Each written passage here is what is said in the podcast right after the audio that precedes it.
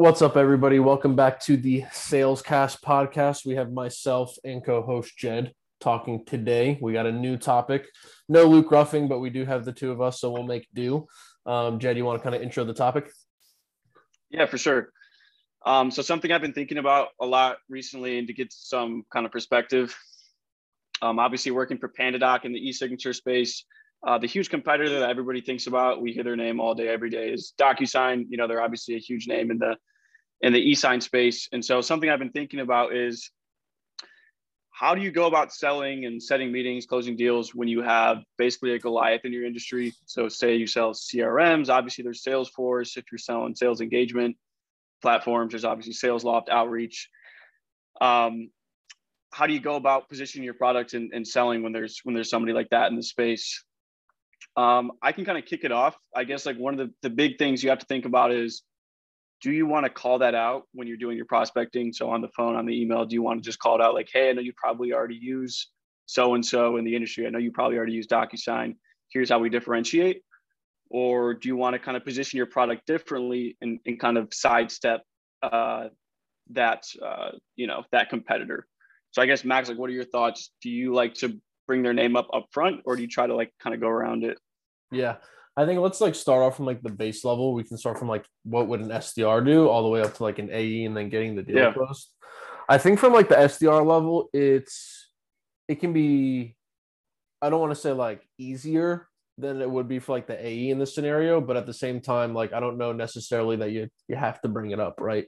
I think like yeah. once you get into the AE side of things, when someone's really starting to think about purchasing a product, they're like, all right, wait, before I purchase, let me think about like the other options that I might be able to choose. Whereas if like you're booking a meeting as an SDR, I don't think it really matters. So in like my opinion, if I was making calls and we'll just use PandaDoc as an example because that's where we work.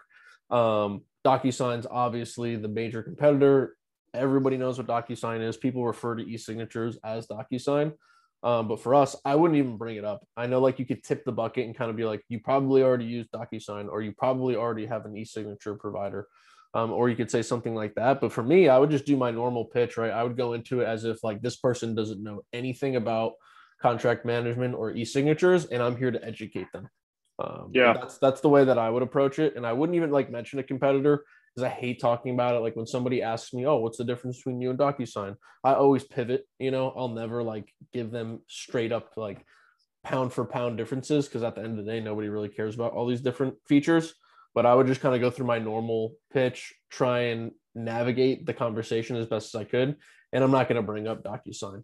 Um, also, we have an added benefit at working at PandaDoc that like DocuSign's known for their e-signature. That's pretty much all they do for the most part. Yeah. We have we have other features, right? So if we are you know attacking a certain vertical, we don't only have to say that we use that we're you know used for e-signature. We can attack a vertical and just say, hey, you know, we help people get deals closed. We're not talking about e-signature there. So we can avoid, you know, DocuSign conversation coming up because we can go through different avenues. Now, not everybody has that benefit because right. there's going to be other companies that have competitors where they basically do the exact same thing.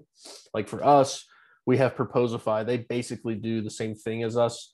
Maybe their UI is a little bit worse, but other than that, there's not too many differences but thankfully not everybody knows who Proposify is versus versus DocuSign, so we don't have to talk about it. So from the SDR right. perspective, I think like at least in my opinion, just completely don't even bring it up unless someone goes, "Oh wait, I have heard of you guys. Aren't you guys a little similar to DocuSign?" In which case, then you have to handle that conversation a little bit differently. But I don't know what you think, Jen.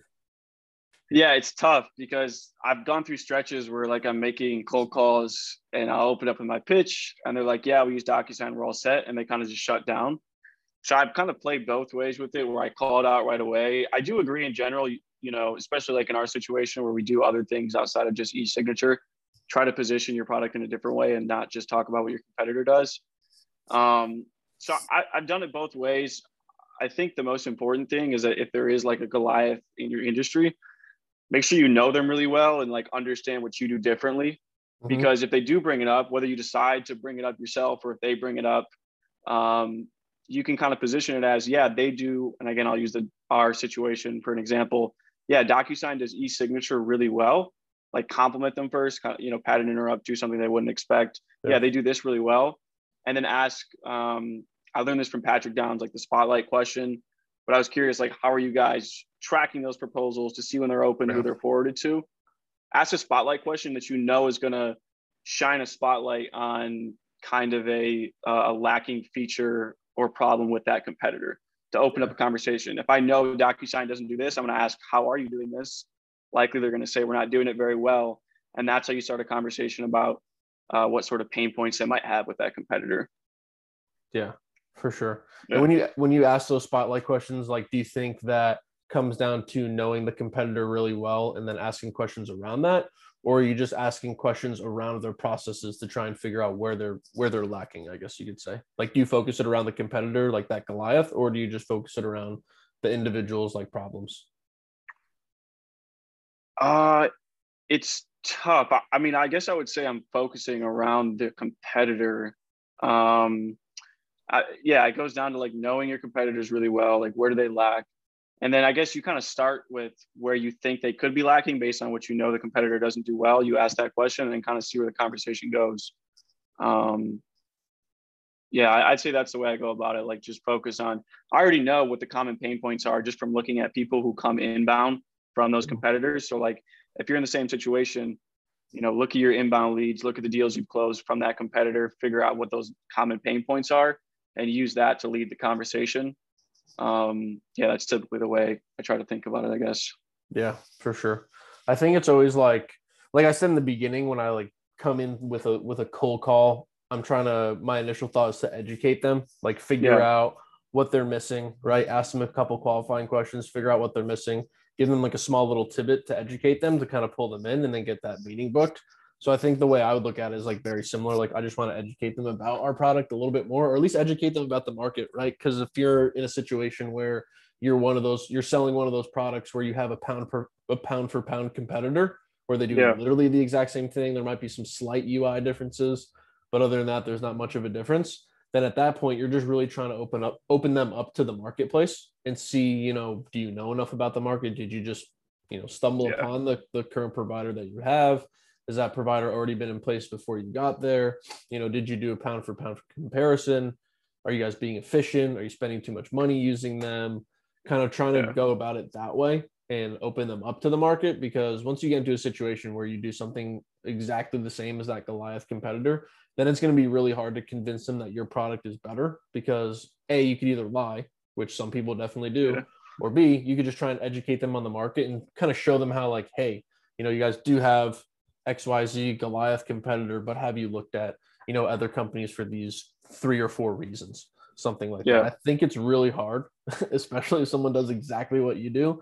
Like I ran yeah. into a bunch of situations where um I, when i was in ae and i was selling and somebody was looking at proposify it's like in a, it's so hard to differentiate because they do a lot of big differences so the one thing that i always did was we're a lot bigger than proposify in terms of employee count so i would literally just say hey our support team like i would pull up their linkedin and i would say not to disparage proposify because it is a good product but i would yeah. pull i would pull up their linkedin and show their employee count and i think at the time they had like 200 something employees and I would show their employee count and I would say, hey, look, our support team is the size of their entire company.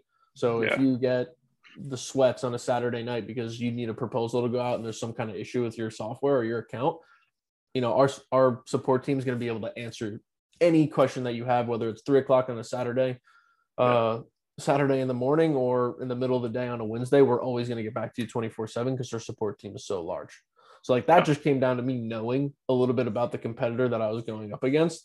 And I think that's kind of the way you're going to be able to differentiate um, yourself between, you know, a, a, competitor that is very similar to you or is a Goliath versus um, versus just not knowing at all. You know, I think it's better to to at least do the research because there's going to be situations where you're going to get tongue tied. You're not going to know what to say. So at least come armed with some facts about the other company, and don't like just blatantly say the facts all the time. You know, don't just list off all these features that are slightly different. Try and find out, like we said on our last podcast, try and find out, you know, what are the actual things that somebody's interested in versus just spitting out a bunch of features. I think is going to be the biggest, um, the biggest differ- differentiator and is what going to help you kind of win. Yeah, game, as you could say. Yeah, for sure. Um, yeah, no, I, I definitely agree with that. I think some other ways you can like tactful, tactfully figure out how you differentiate when there's somebody super closely, uh, super close competitor is like looking at G2 crowd reviews, just like read the reviews. Um, you can look up like PandaDoc Proposify and then read the reviews there and literally see from the customers how they think you differentiate and then use those words. And then to your yeah. point earlier, uh, if they're like new to the market and they, they don't really know like what the competitors are like, you kind of get to come up with the story, right? Like I think it's really important when yeah.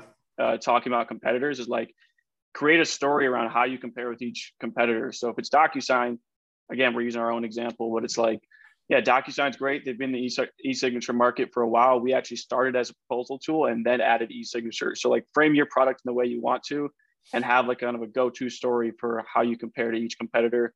If it's Proposify, yeah, you know, we started three or four years before them. They kind of built off what we already started. Um, we're twice the size of them. And like make sure you have that go-to story that you can go to uh, whenever those competitors get brought up. Yeah, for sure. I think that's actually a really good thing that you brought up. Like when someone comes in or you reach out to somebody and they know nothing about the market, right? You can, yeah. like you said, you can develop that story. So now that you said that, I think a lot of that too comes down with like who you're targeting, right? You can kind yeah. of control that to an extent if you're targeting the right person. So like what I would say is very similar like go to your existing customer base and figure out what the common denominator of the customers that came into you inbound yeah.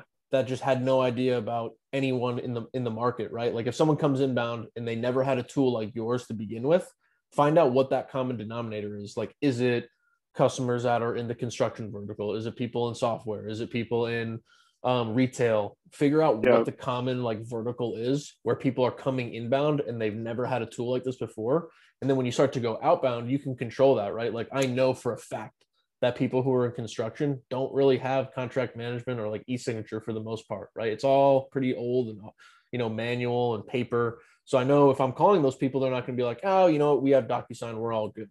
Because at the end yeah. of the day, like it is hard to overcome a DocuSign competitor objection, at least for us. You know, compared to someone who's like, oh, I've never even thought of this before. I don't know anything about it. And you can yeah. create, like you said, create that story. So, like you said, there's along with all the other things that we said, you can also control that to an extent to kind of just get away from people who know nothing about uh, or get away from people who do know what your competitor is or what that Goliath is, and then actually control the types of accounts you're going after so you don't have to deal with that altogether. Now, obviously, that won't last forever, so you need to be good at doing the other stuff too. But that is another option that you can go around or go about yeah. doing it, I think. Cool. Yeah, man. Sweet. Cool. You got anything else to add? no, I think that's really it.